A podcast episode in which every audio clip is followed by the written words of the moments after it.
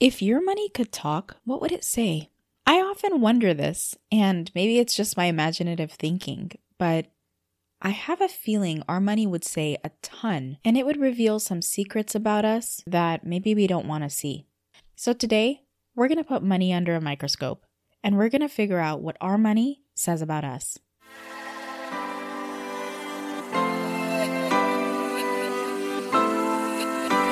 Hey there, and welcome to the Marshmallows and Money Podcast. I'm your host, Gina Zaccaria. I'm a wife and mom of two, a personal finance educator, and a debt free money saving ninja. I'm here to help you navigate this world of money so you can afford the life you want. So, I'm breaking down dense money topics and translating them into easy to digest action steps so you can easily implement them into your life right after every episode. Grab a coffee or beverage and let's chat about money. Money is a crazy thing. We use it as currency, but we also use it as status symbols. We use it to boast our success, and we use it as our way of determining our self worth sometimes. So today, I wanted to make it a little fun by personifying money and figuring out if money were to come alive, what would it say about you? What would it say about me? Now remember, this is all in fun, but it is meant to get you thinking about how you spend your money and hopefully get you to be a little more mindful of where you put it. Also, every one of these points are going to come from the perspective of money talking directly to you. Cool? Cool. Let's get started. Number one, you don't care where I go. Oftentimes, we believe that we care about our money, but if you don't have a budget set in place, a plan for where you spend your dollars and cents every single pay cycle, then what you're saying is you don't care where that money goes. As a parent, I know that I show my care to my children by asking where they're going to be, making sure that they're safe, and knowing exactly when they'll be home. That's a part of how I care. And it's the same thing with our money. When we budget, we're telling our money where to go, what category it belongs in, where it's assigned to this month, and how much of it is going there.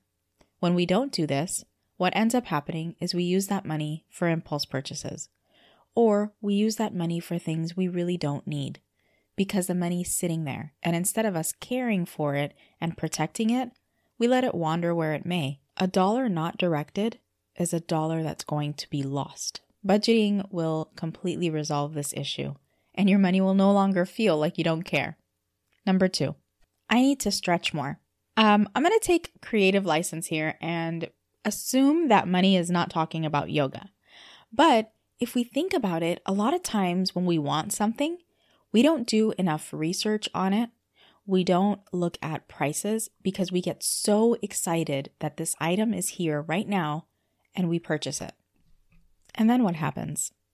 Buyer's remorse happens because you haven't spent enough time figuring out how to get the most bang for your buck. That's what it means by stretching your dollar, looking for ways that you can save the most amount of money on the items that you actually want and the things that matter to you.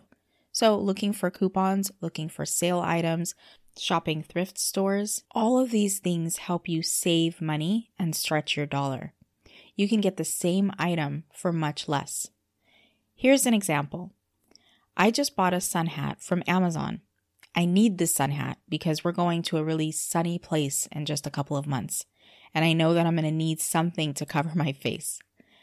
I purchased it from Amazon for $19.99. It seemed like a great deal. I went to TJ Maxx a few days later and I found an even better sun hat for $14.99. You may think, well, it's not that big of a deal, it's only $5.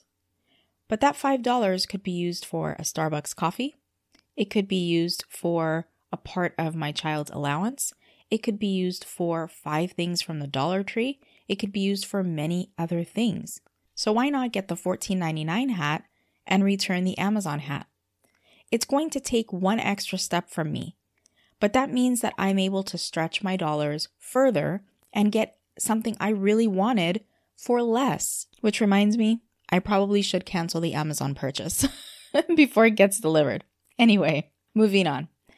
This is just one example of ways that you can stretch your dollars. I know that you have many other ways of stretching your money, but sometimes we don't use that stretchability enough. Sometimes we need to look further, give ourselves time.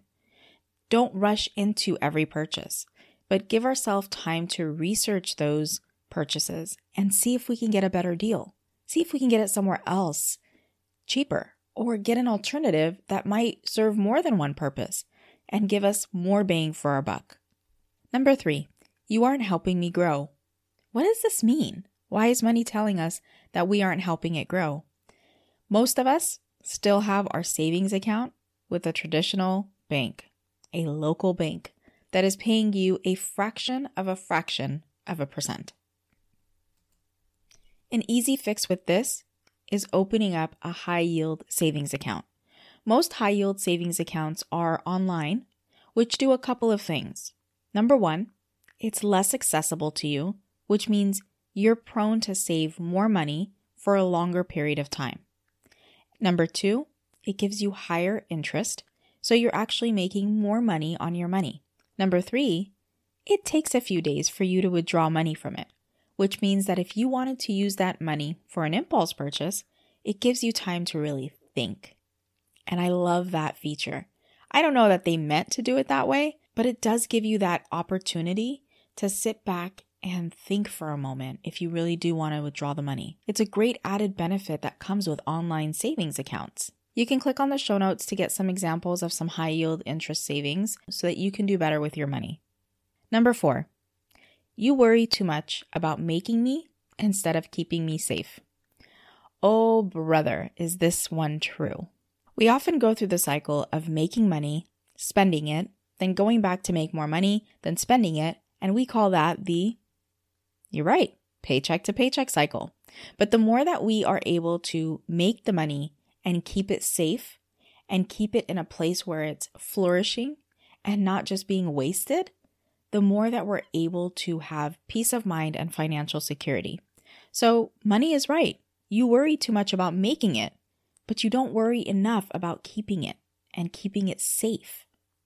Number five, you waste me to show others you have a lot of me. Is it true? Do you do this? I'll tell you, I used to do this all the time. I loved buying name brand shoes and name brand purses, and I loved going and getting something that made me feel like I had status. Story time.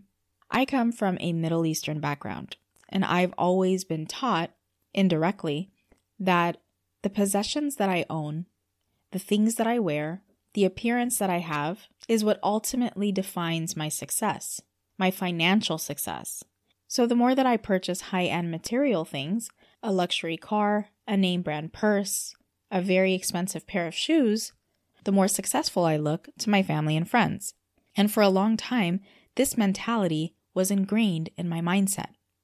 And as a result, we lived paycheck to paycheck for years because I always thought that the more money I had, the more I needed to put it into things that showed others that I had that money, instead of actually using that money to help me build wealth.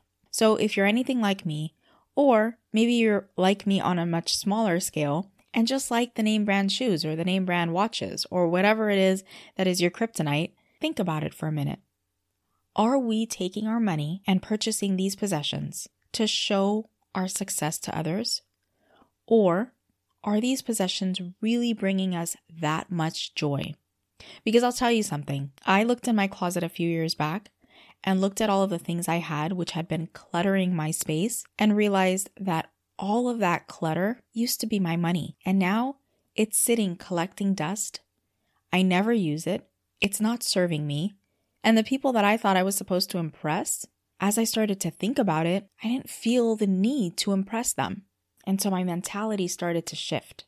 My mindset started to be more receptive to the idea that my money should be mine. I should have a lot of money for me. I shouldn't be wasting it so that I can impress someone else, show someone else that I've succeeded, or get approval or validation from anyone else. I know my worth, and my worth isn't defined by my possessions anyway. So, I stopped trying to seek validation from my family and friends. I stopped trying to impress others by my appearance. And because of that, I have much more peace of mind now. Number six, you throw me away quite often. I'm actually guilty of this too, by the way. we do this without even thinking. How many grocery items have you put in your refrigerator, got really busy, and then at the end of the week you realize some of those veggies and fruits have spoiled, and now you're forced to throw them in the trash? You literally took your money and put it directly into the trash can. It is sad to say it that way, but that's exactly what happens. Luckily for you, I am a grocery expert. So make sure you're listening in to all of the other episodes that have to do with grocery savings because I have a ton of tips and tricks for you so that you don't have to waste any more money on spoiled food. A few other ways that we throw away our money are energy usage in our homes, wasting gas on commutes when we could be using public transportation instead, not grouping all of our errands together on one day so we take the car out more than once per week, paying for subscriptions we don't use and don't serve us anymore because we're afraid that somehow we're going to be missing out on something. Spoiler, you can always go back to those subscription services if you later find out that it was serving you. But I'll tell you something, you probably won't go back. You'll realize how much money is in your pocket and how much that service really didn't serve you. Just a thought. But there are so many ways that we actually throw away our money. If we sit and look at all of our bills and we look at all of the things that we do on a weekly basis, we'll realize some of these spending leaks and we can start controlling them. Because the more that we can optimize our money, the less that we waste, the more money we have to grow our wealth. And that's the ultimate goal. Because when you can grow your wealth, what that means is you have options to live life on your own terms. You have the choice and the freedom to do whatever you want to do with your money. And it gives you the choice of how you want to spend your time. When you can grow your wealth to a certain point, you're able to spend more time the way you want. You may decide to quit your nine to five. You may decide to create your own business, or you may decide to retire early. In any case, you'll have those options. And that's the amazing thing about growing your wealth. And that's our number one goal save money, pay off debt, grow our wealth, and be financially secure so that we have more say in how we live our lives. And finally, number seven, you blame me for all your problems. Isn't this the truth? Don't we do this? If we're in debt, it's because we don't have enough money. If we're living paycheck to paycheck, it's because we don't have enough money. If we can't afford the things we love, it's because we don't have enough money. We blame every single thing in our lives around money instead of our behaviors. When it comes to being in debt, was the money the one that put you in debt? No, it was your choice. Maybe it wasn't always your choice. Maybe there were medical bills that had to be paid. Maybe there were student loans that had to be taken so that you can get an education. I'm not talking about those. I'm talking about the high interest consumer debt, the credit card debt, where we use that money to purchase things on a whim without thinking. And then five years later, we're still paying for the cost. That's what I'm talking about. If we're in debt, it's not because we lacked the money. It's because we lacked the discipline to wait, to save for that item. A lot of credit card companies bank on the fact that we don't have delayed gratification, that we look at something and we must have it now. And knowing that we have credit behind us makes it so much easier for us to whip out that plastic card, give it to the cashier, and ring up our payment. Is that really money's problem or is that a behavioral thing with us? Is that a discipline lack on our side? We need to stop blaming everything on our money. Our problems didn't derive because of the money. It derived because of the way that we behave with our money. So the more that we start to be more mindful of how we use our money, how we behave with it, how we think about it, the better our relationship will be with it. And the more that it will grow and thrive and flourish so that it can start serving us better. That might be just one example of how we blame money for our problems. Let's talk about the paycheck to paycheck problem. That's a money issue? No, that's a budgeting issue.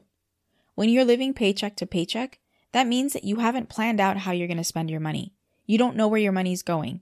You don't know what bills you have paid and which ones still are outstanding. You haven't determined how much you're going to put towards each debt yet.